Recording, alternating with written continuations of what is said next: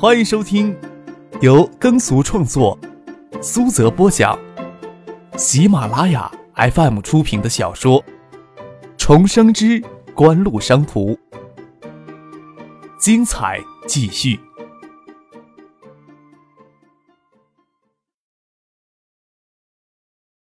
第六百四十五集。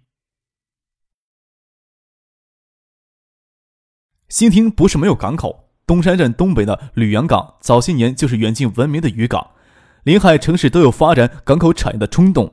但是兴亭的财力与自身的经济发展，只能依托于吕阳港发展港口产业。但是吕阳港不在深水航道上，近海基于不是一件深水码头，迄今为止还停靠着万吨货轮的泊头。张可他们驱车赶到吕阳港，登上渔船出海，此时天空才吐鱼肚白。海天之间镶嵌着大片的黑云，顶空却是纯净的幽蓝。星空号渔船上却没有想象当中浓重的鱼腥味。想必在他们赶过来之前，经过紧急的冲洗，张可也没有恶趣味，这个渔船出海去捕鱼。船上倒是准备了几副钓具供他们娱乐。虽然都没有什么海钓的经验，但是有渔船上的工人指导或作弊帮忙，中午的海鲜却不成问题。张可当然不会纯粹的出海玩乐，船出海。就直奔东山镇的正东面的东山岛而去。驶到东山岛海域时，一轮星阳跃上海天之间，光芒万丈，湛蓝的海水也染上绚丽斑驳的色彩。东山岛是指兴亭以东海域的一系列群岛，主要的两座岛屿称大东山岛和小东山岛。虽说距海岸才五公里的距离，但是距离东山岛最近的海岸是兴亭最大的一片滩涂地。最狭窄处也有三四公里宽，起潮时滩涂地又有大片淹没在海水当中。船就停在东山岛西面的海面上，张克站在侧舷上举目远眺，手里还拿着一张图片比例，在渔船上准备了早餐。孟学庆走过来，请他还有傅俊等人去吃早饭。看到他手里的图片，竟然在海里浮现出一座现代化的港口城市来。又看了看眼前的东山群岛，除了葱葱郁郁的海岛之外，什么都没有。啧啧称奇道：“这就是未来东山港的模样吗？”啊，是设计出来的效果图。张克将彩色打印图片递给孟学信看，笑着说：“我这人不学无术，看图理解能力不够，还是看效果图一目了然。”指着图片上的港口位置，告诉孟学庆：“这原来是大东山岛与小东山岛之间的海域，港口码头就是要在这里拿石头、钢筋、混凝土填出来。我听说孟叔叔之前在县委办当副主任时，兼任过一阵子东山岛建港工程办的主任，之前还担任过经研室的主任。啊，是九三年的事情了。那阵子呀，汪继海前副总理到东山来视察，对东山岛建港一事很有兴趣。”也很积极推动了这事儿。那时候大家都以为建港有戏，都很兴奋呢。哎，没想到赶上九三年中央收缩银根，要给过火的经济降温，东山岛建港工程就给砍了下来了。一拖呀，就拖到了现在。孟学庆又笑了笑，说道：“现在县里的东山岛建港工程办这是清水衙门。东山岛建港一事现在又是大热，之前是清水衙门。”现在可以说是炙手可热。蒙学庆还这么说，只是提醒县委办工程的闲职成员不足为用，有些话不便明说而已。张克笑了笑，心想：当年东山岛建港工程就要成功实施，时任东山岛建港工程办的主任蒙学庆在仕途上发展绝对不会如此黯淡无光了。所谓盛极而衰的背后，是官场有史以来都是如此残酷、倾轧与排挤。张可与蒙学性走到后面的甲板上用餐，走过去听到蒙恩正在跟徐有林掰东山岛的近代历史呢。东山岛深水航道资源八十年代初就已经跟地质勘探部门发现，八十年代末期东山岛建港的建议就正式传达到国务院。近十年来，地质勘测、工程规划都在不断的完善，可以说东山岛的建港前期筹备工作在十年前就已经做完了。无可指的的将完整的建港方案都不下十份了。兴亭市北峡县为此专门成立的办事机构也快运行十年了。累积下来的资料可以不计其数。也有国务委员、副总理级别的中央领导，包括前副总理汪靖海到兴亭来视察，做出重要的指示。但是，以江南省的经济状况，有没有建深水大港的必要，以及建深水大港的投资来自哪里，是困扰建港的主要因素。第还是江南省的经济状况对深水大港的依赖性不强，没有外部的机构愿意对此投资，江南省内部的意向也不够强。就兴亭一事在努力的挣扎，暂时唱不成戏。叶剑兵坐在白色的马甲凳上，一手拿着面包，一手握着鱼竿。虽说没有海钓的经验，但是却享受海钓的乐趣。啃着面包，还不断的往海水里撒面包屑。看张克走过来。努着嘴示意张克来看他脚边的鱼桶，张克探头看了看，有几尾他不认识的带着黑色斑点的灰色怪鱼在桶里游来游去，都是同一种鱼，指不定船就在鱼群的范围之内。他担忧的问道：“这种鱼中午吃不会出现什么问题吧？”清蒸出来，你不要动筷子就是了。渔业公司的经理说，这种鱼蒸出来是最鲜美的。叶剑兵得意的说道。又指了指挪到远处的杜飞，那小子呀，跟我坐这里半天，一条都没倒上来，自卑的躲开了。又问张可：“中午咱们去哪儿吃饭呀？是回吕源港呢，还是上东山岛？”张可回头对孟学庆说道：“孟叔叔，你来决定吧。”吹着温润微寒的海风，十分的写意，又说道。时常能在海上停留的话，也真是好享受。哎呀，等东山港建成了，再成立一个游艇俱乐部，我呀早就考察好了，就在东沙屿那边，沙滩与海水都极好，还能够避开日后繁忙的主航道。要不咱们这就去看看？叶剑兵热切的问道：“会不会有些不够敬业呀？”张克问道：“哎呦，敬业的人呐，都在岸上呢，咱们就是出海来玩的。”叶剑兵哈哈一笑，又指着蒙乐、杜飞说道：“你问问他们愿不愿意去。”蒙学庆说道：“县旅游公司呀，在东沙屿那边设了一个点儿，虽说没有人什么去啊，但是设施很齐全的。这时候就决定过去，通知县旅游公司人派人过去，不耽误中午饭的。”又问了一声：“要不要跟凯书记他们说一声啊？”县旅游公司在岛上设了点儿呢。嗨，我上次还不知道呢，看来要赶紧注册一家旅游公司，将这个点给买下来了。叶剑兵还是关心他的世外桃源，又拍了拍大腿，说道：“这一起去东沙屿吧，就我今天钓的鱼，请星亭领导们。”拉倒吧，这渔船停这里要损失多少钱呀？你今天就是起竿不停，都补不回来的。张克拿着发硬的面包，蹲在一边笑着说，看着叶剑兵钓鱼。孟学庆到一旁给田伯东通电话，并安排中午在东沙屿用餐的事情。屿是比小东山岛东南海域更小的一座礁岛，岛北面生长着一片红柳。游船码头很小，吃水也浅，渔船靠不上去，还是船上派船来接驳。小叔梁军还有赵鹏、谭天。以及今天上午从金山赶来的南洋海运副总经理兼港口投资部的总裁向华涛等人，陪同阚维涛、陶书宇、田谋东等市领导在码头上等他们。昨天夜里未出现的高晴，这时候穿着橘色的风衣站在码头上。张克上了岸，与向华涛握了握手，说道：“你从金山赶过来，还要赶上岛来，辛苦了。能吃到客少钓的鱼，就值这般。”向华涛笑着跟眼前这位带着传奇色彩的青年说道：“我呀，我在船上呀看了会儿书，鱼呀都是叶哥他们钓的。”张克回头看了看，亲自不辞辛苦的提着鱼桶下船来的叶剑兵，开玩笑的说道：“能让他这么辛苦呀，也值得你们跑这趟了。”岛上只有简陋的餐厅，不过餐具桌椅都是从岸上搬过来的，想必厨师与中午食用的食材不会是岛上的。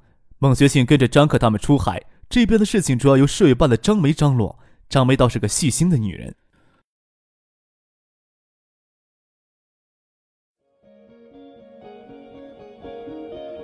您正在收听的是由喜马拉雅 FM 出品的《重生之官路商途》。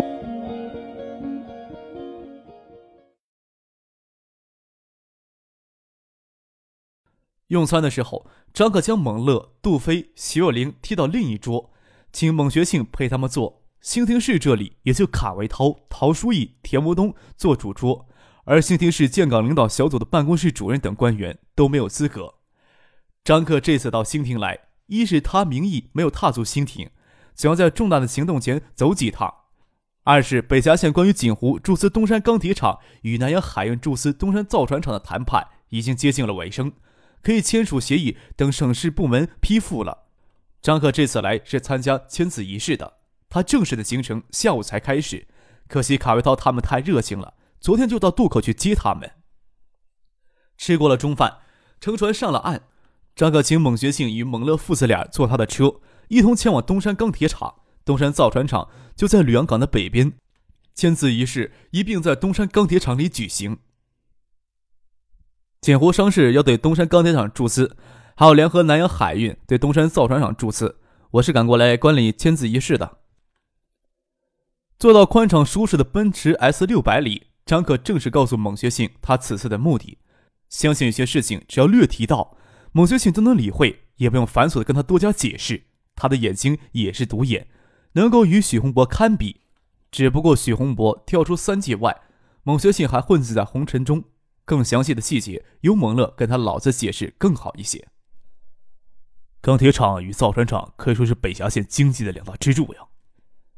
孟学庆对北峡的情况非常的熟悉，说道：“合计年产值就接近二十亿，占了北峡县半壁江山呢。”蒙乐坐在前排，回过头来看着后面，也不吭声。啊，我知道。张克点点头，说道：“锦湖商事向东山钢铁厂注资一亿两千万美元，获得东山钢铁厂的百分之七十的持股。锦湖商事与南洋海运联合对东山造船厂注资一亿美元。”并将南洋海运在印尼造船厂的设备都置入到东山造船厂，共获得东山造船厂百分之八十的股权。当然了，这还是第一步。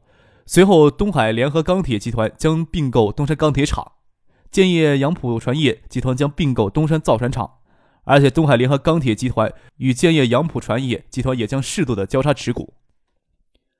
折算成人民币都是十几亿、二十几亿的注资，何况后面还没有开展的交易，绝对要算商业机密。孟学信清楚张克说这些自有他的意图，耐心的听着，只不过心里奇怪，他仅仅通过蒙乐这家伙就这么信任我吗？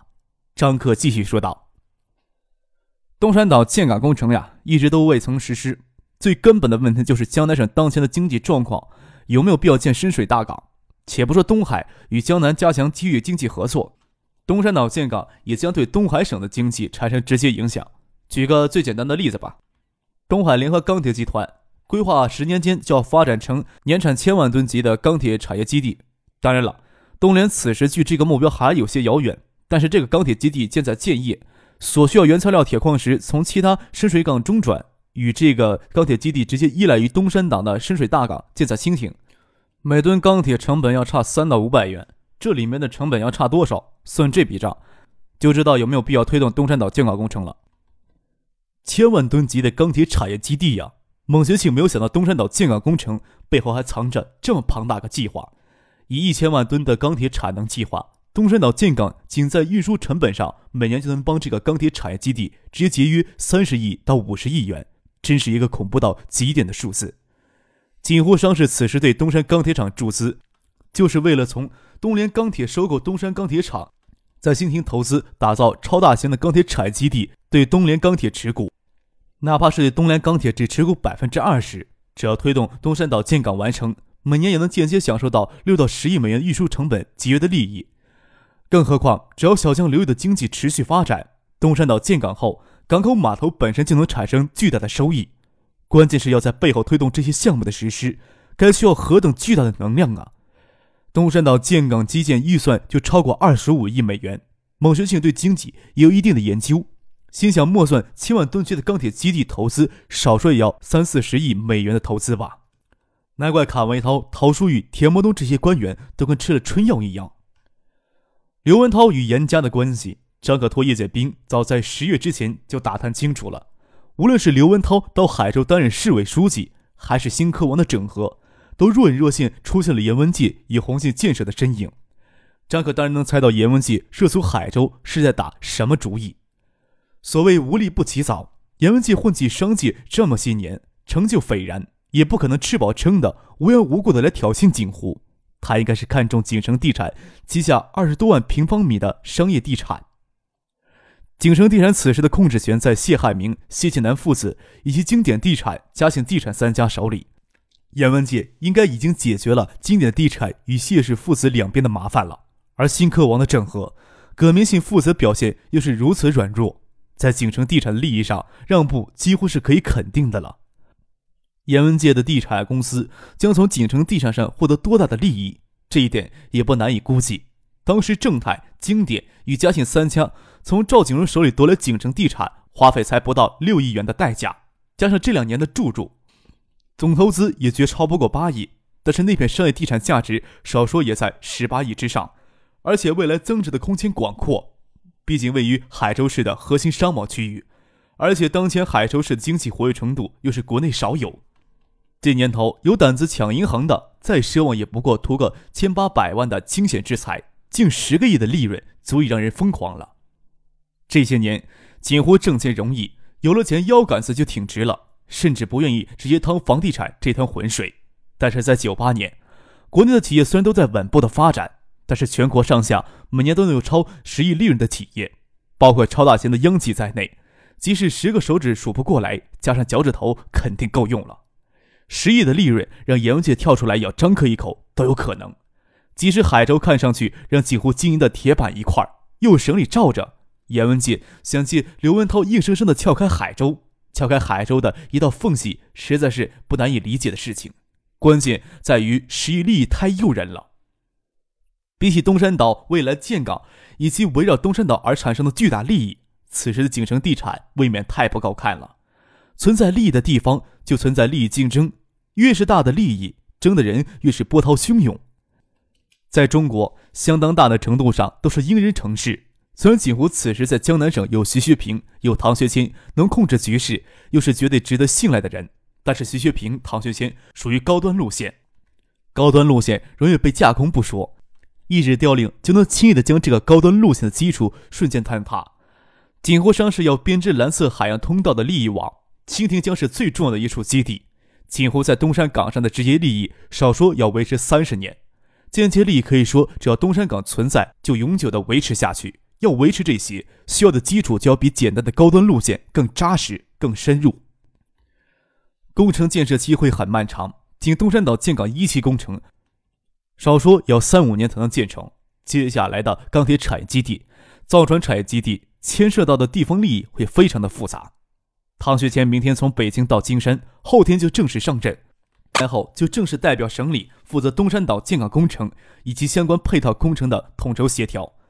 保证江南省内的高速公路网、铁路网以及国内的内河与海运航线与东山岛建港无缝衔接，还要在兴亭投资建机场。可以说，一上任就肩负起重任，而且重任的重点都在兴亭，就需要一个在兴亭有个知根知底、能够信赖的人。也不是不能信任卡维涛、陶书义等人，但是毫无保留的信任未必能让卡维涛、陶书义等人安心。这官场上本来就没有毫无保留的信任一事。用个人，并且用对人，好处是多方面的。